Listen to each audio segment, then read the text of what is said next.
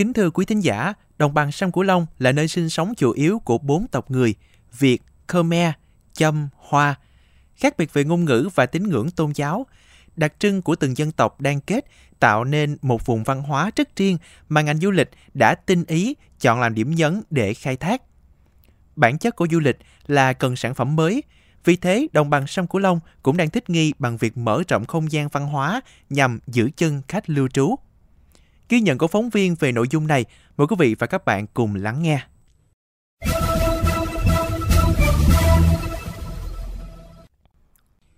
Đến xã Vĩnh Trạch Đông, thành phố Bạc Liêu, du khách mãn nhãn khi ngắm nhìn ngôi chùa Nguy Nga tráng lệ theo trường phái Phật giáo Nam Tông, đậm nét kiến trúc ăn co, đó là chùa Sim Cán, ngôi chùa 135 năm tuổi, đã qua 9 đời chủ trì, có 115 pho tượng miêu tả quá trình khổ luyện của Đức Phật từ lúc sinh ra đến lúc về cõi Niết Bàn. Chùa Sim Cán là nơi sinh hoạt văn hóa tâm linh của cộng đồng ba dân tộc Kinh, Hoa, Khmer. Hàng năm tại chùa diễn ra nhiều lễ hội như Chonchonam Thamay, Sendonta, thu hút hàng chục ngàn lượt du khách đến chiêm bái tham quan. Du khách Đào Phương Liên đến từ Hà Nội cho biết. Từ trước giờ là nổi tiếng về công tử Bạc Liêu, cũng muốn là biết đến là Bạc Liêu là những cái nơi danh lam thắng cảnh và đến chùa Sim Cán để chiêm ngưỡng cái cảnh đẹp, cái cái cảnh đẹp với cả cái biết được cái những cái nét của cái cái, cái văn hóa người Khmer Nam Bộ. Để mang cái vào đây thì rất là đẹp, phong cảnh đẹp này rồi những cái cách phong tục đây nó khác hoàn toàn. Ngày 29 tháng 11 năm 2022, Ủy ban dân tỉnh Bạc Liêu phối hợp Hiệp hội Du lịch Đồng bằng sông Cửu Long tổ chức công nhận chùa Sim Cán là điểm du lịch tiêu biểu của khu vực Đồng bằng sông Cửu Long. Chùa Sim Cán bước vào danh mục điểm đến hấp dẫn của Việt Nam và nắm lấy cơ hội phát triển du lịch cộng đồng. Thượng tọa Dương Quân, chủ trì chùa Sim Cán cho biết định hướng làm du lịch trong thời gian tới. Phải trồng cái cây cảnh, bông hoa, rồi ngoài ra nữa thì có một cái cái ốt mình sắp xếp cái như là những hàng là cái trang phục của người Khmer.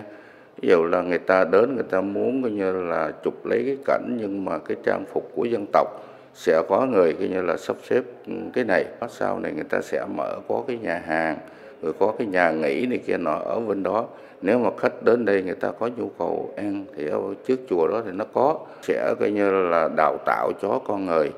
coi như là thuyết minh viên du lịch. Ờ, làm sao coi như là mình cho khách người ta coi như là vui, rồi người ta hài lòng hơn. Đi trước Bạc Liêu, An Giang được cho là địa phương thành công khi mở rộng không gian văn hóa dựa vào lợi thế có sẵn. Với ngọn Thiên Cấm Sơn hay còn được gọi là núi Cấm hùng vĩ, thế núi theo kiểu rồng chầu, hổ phục, phong cảnh thủy tú sơn kỳ, bốn mùa đẹp như hoa, cây cỏ xanh tươi phồn thịnh. An Giang xúc tiến kêu gọi đầu tư các công trình văn hóa tâm linh. Hiện nay, nơi đây trở thành kinh đô chùa chiền bậc nhất miền Tây, với vô số kệ các chùa lớn như Vạn Linh, Phật Lớn, Động Thủy Liêm, Hang Ông Hổ, Điền Rau Tần. Trung bình một đợt lễ hoặc Tết kéo dài 5 ngày thì Thiên Cấm Sơn thu hút trên 60.000 lượt du khách. Chưa dừng lại, An Giang tiếp tục ra mắt sản phẩm mới để không gian văn hóa vùng đồng bằng chưa bao giờ là cũ trong mắt du khách. Ông Nguyễn Hữu Ngọc, Phó Giám đốc Trung tâm Xúc tiến Thương mại Đầu tư tỉnh An Giang cho biết. Check-in à, núi cấm ở đây thì cái loại hình này trong thời gian vừa qua cũng đã thu hút được ừ, đông đảo mọi người quan tâm tham gia à, thể hiện à, sự yêu thích khám phá thiên nhiên cũng như là à, chinh phục à, khám phá vượt qua những thử thử thách. À, bên cạnh đó thì à, các loại hình gắn với à, khu du lịch núi cấm như là cái du lịch à, theo mùa à, các loại hình à, team building cắm trại dã ngoại à, trên núi cấm Việc công nhận chùa Sim Cán là địa điểm du lịch tiêu biểu hay đầu tư công trình văn hóa tâm linh ở ngọn Thiên Cấm Sơn là mở rộng thêm không gian văn hóa, điều mà trong hầu hết các hội thảo về phát triển du lịch và kinh tế vùng, các chuyên gia đều đề cập tới. Năm 2022, tổng lượng khách đến đồng bằng sông Cửu Long đạt trên 44 triệu lượt, tăng hơn 2 lần so với cùng kỳ năm 2021. Doanh thu ước đạt 33.977 tỷ đồng, tăng hơn 2 lần. Tuy nhiên, theo đánh giá của các doanh nghiệp du lịch, Mặc dù có nhiều nỗ lực, nhưng sản phẩm du lịch vùng đồng bằng sông Cửu Long vẫn chưa mới và hấp dẫn.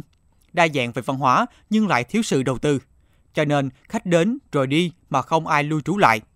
Từ năm 2019, chương trình liên kết hợp tác phát triển du lịch giữa thành phố Hồ Chí Minh và 13 tỉnh thành phố đồng bằng sông Cửu Long được triển khai trên tinh thần hỗ trợ, giúp đỡ lẫn nhau, bình đẳng và cùng phát triển và từ đó khái niệm mở rộng không gian văn hóa cũng đã được địa phương đầu tư nguồn lực để thực hiện. Đơn cử như tỉnh Tiền Giang đã khéo léo lồng ghép đơn ca tài tử vào loại hình du lịch vườn cây ăn trái và gặt hái được thương hiệu là thiên đường du lịch sinh thái. Ông Võ Phạm Tân, Phó Giám đốc Sở Văn hóa và Thể thao Du lịch tỉnh Tiền Giang cho biết.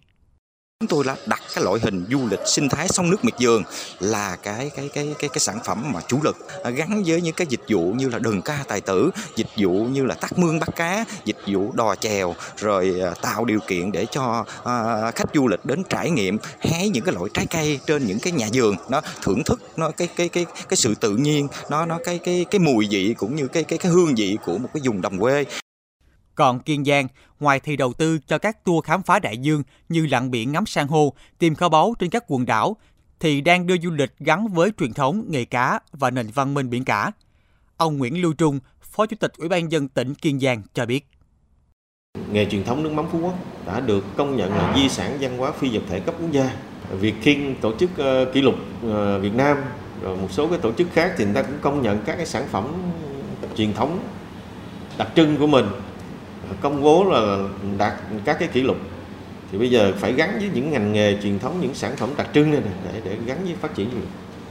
Mới đây nhất, Vĩnh Long đã triển khai đề án di sản đương đại mang thích bảo tồn làng nghề gạch gốm gắn với phát triển du lịch. Huyện Mang Thích là địa phương hiếm hoi trên cả nước còn lưu giữ được khối di sản kiến trúc cùng nghề sản xuất gạch gốm truyền thống với gần 1.500 loại gạch.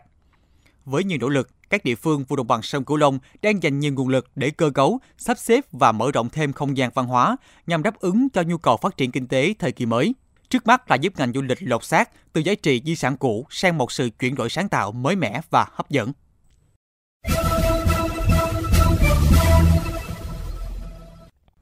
Quý thính giả thân mến, đồng bằng sông Cửu Long rất coi trọng việc bảo tồn và phát huy các loại hình văn hóa, lễ hội để phát triển kinh tế, du lịch – nhưng việc mở rộng không gian văn hóa vẫn còn chậm. Trong xu thế phát triển và nhu cầu thưởng ngoạn du lịch mang tính lựa chọn, đòi hỏi địa phương trong vùng phải thay đổi để thích nghi, phải sáng tạo, lồng ghép và đầu tư vào không gian văn hóa thêm hấp dẫn để biến không gian văn hóa là một sản phẩm trải nghiệm. Đây là góc nhìn được thể hiện qua bài viết của biên tập viên Kim Loan. Mời quý vị và các bạn cùng nghe.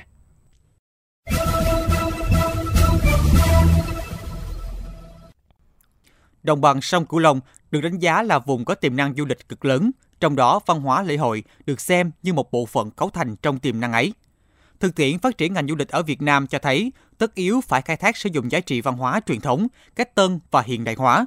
Cho nên, khái niệm mở rộng không gian văn hóa luôn được nhắc đến như một quân cờ để duy trì tốc độ phát triển bền vững của ngành du lịch.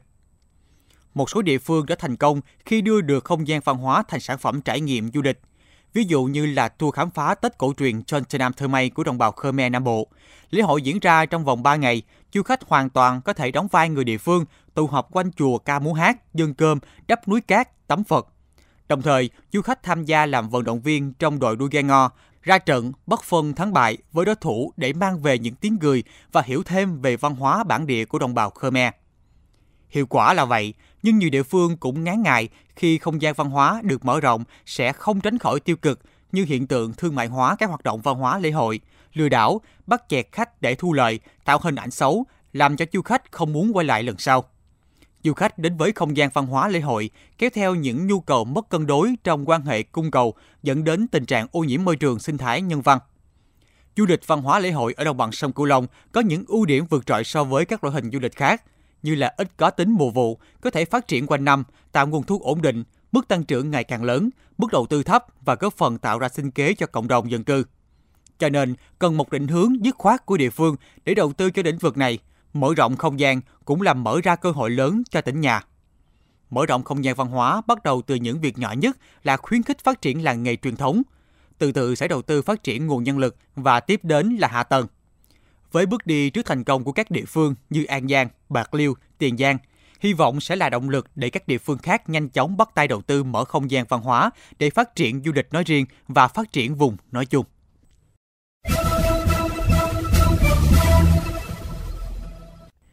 Đến đây, chuyên mục Góc nhìn miền Tây trên kênh Mekong FM 90 MHz cũng xin được phép khép lại. Những vấn đề bất cập tại địa phương, xin vui lòng gửi về địa chỉ thư ký mekong 90 a gmail.com.